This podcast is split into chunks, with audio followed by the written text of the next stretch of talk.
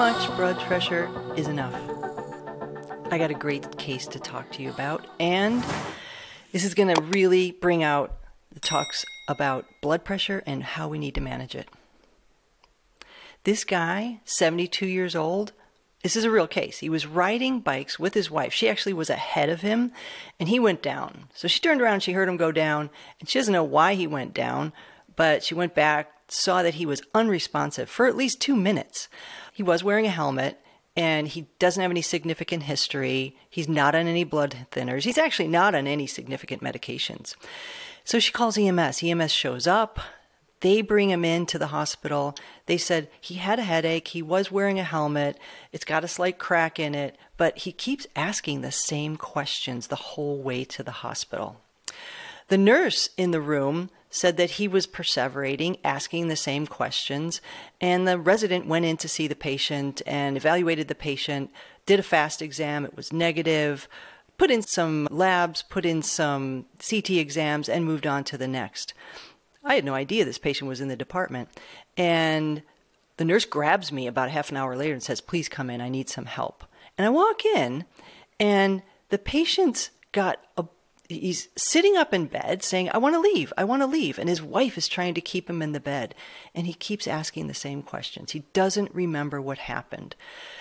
We do a quick trauma exam. He's got an abrasion to the right forehead. He's got tenderness to his left chest. And he's his neuro exam is not great. He knows who he is. He doesn't know where he was. He's un, unreliable as to the events, but he's moving all extremities and otherwise looking pretty good.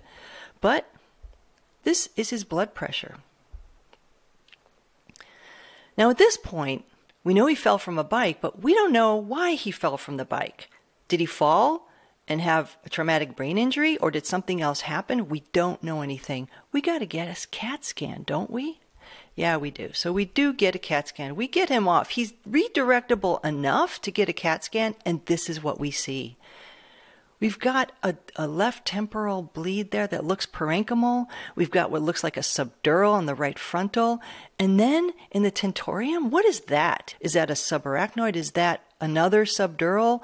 Or is that some kind of a parenchymal bleed? I really don't know when I'm first looking at it. And in the meantime, he's on his way back from CAT scan, and radiology calls me. And she says, You got to send him back. I'm worried there might be some blood in the abdomen. And I said, Oh, he's not even back yet, but we'll think about it. But by the time he gets back, he looks horrible. Now he's agitated. He's climbing out of the bed. And I said, We really need to intubate him. He's not going back to CAT scan. And then I turn around, and there's the chief neurosurgery resident who says, I want to take this patient to the OR. And I say, You need to talk to radiology because they think there may be blood in the belly. And I'm going to intubate this guy, whatever we do, because now he's agitated. And so we're thinking about that. He goes off to the radiology suite. In the meantime, what do we do with this blood pressure? That's the big question. And it really relies on what we think is going on. So, first off, if we think this is a traumatic brain injury, he's 72 years old he should have a blood pressure that's greater than 110 by the guidelines. But if we think that he's got a spontaneous bleed that caused him to fall and then he had additional traumatic brain bleed, then it's a different story, isn't it? Let's go through these two to see what we do with these blood pressures. So, if it's a traumatic brain injury, the guideline now says that the blood pressure should be greater than 100 if your age is between 50 and 69. He's 72, so he gets 110 as a goal. We don't want it to drop below that. There's many different types of traumatic bleeds, and the guidelines apply to all of them. And the back in the early 90s, Randy Chesnut showed us that one drop of systolic blood pressure less than 90 is associated with such a big increase in mortality. And today we have even better studies out from Arizona with Dan Spaite, who's showing us that if the blood pressure is higher, even as high as 135 systolic, outcomes are better. So we know intuitively that more blood pressure is better. And here we go back to the concept of cerebral perfusion pressure. It's all about the CPP. And as the ICP goes up, we need to match it with mean arterial pressure. And that's the way to maintain our cerebral perfusion pressure. And for traumatic brain injury, if that's what we think is going on, the CPP needs to be about 60 to 70. And if you get it any higher than that, we tend to see respiratory failure with too much fluid. What if we think that this is a hemorrhagic stroke or a spontaneous bleed that caused this guy to fall off his bike? Nobody knows right now. Then the guidelines are a little bit different. Then we know that it should be less than 180, but maybe it should be less than 140. What we're trying to do with that guideline is say we don't want that spontaneous bleed to increase in volume, to get larger. So we want to bring it down, but we don't want to bring it too far down because we might then compromise our perfusion. So the latest study that we have that's very useful is the ATACH 2 trial. What they did was prospectively randomize spontaneous bleed patients to less than 180 versus less than 140, thinking if less than 180 is good, more is better. What they found was not necessarily true. They were roughly the same. Now, there's some limitations with this study. Most of the patients actually lived in the 140 to 160 range. But the point that we take from this is that less than 180 for sure is where we want to be, and maybe less than 140. It's safe for some people. But how do we interpret this? How do we use this? This is what most of us do. We look at the patient and think about who he is.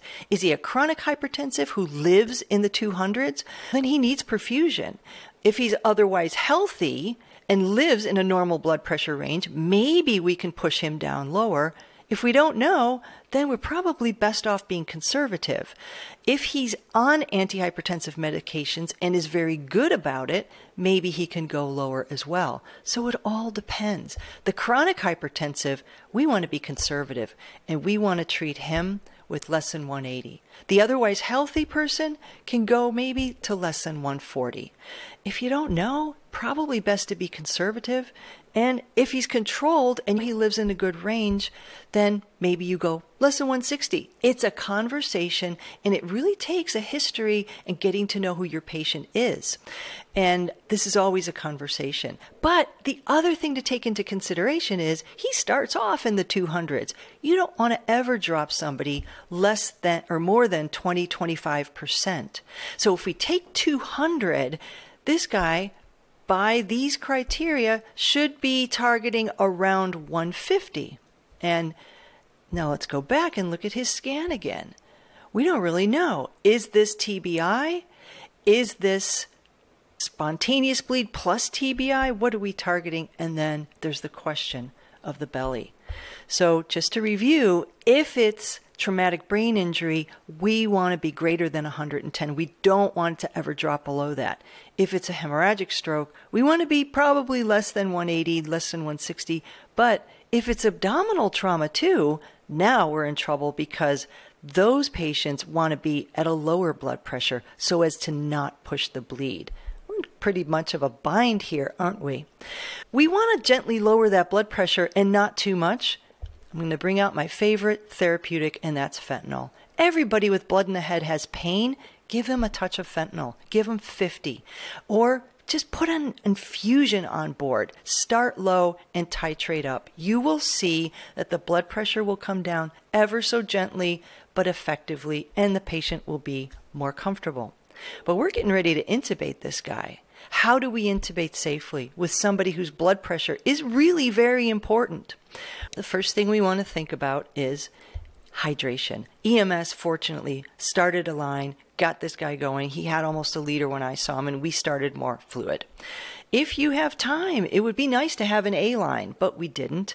And if you have really have time, you might start an Esmolol drip for that fine tuning manipulation of blood pressure. If it happens to go up, you can start the drip and work it up. That's a little bit of an anesthesia trick that I learned from my colleagues.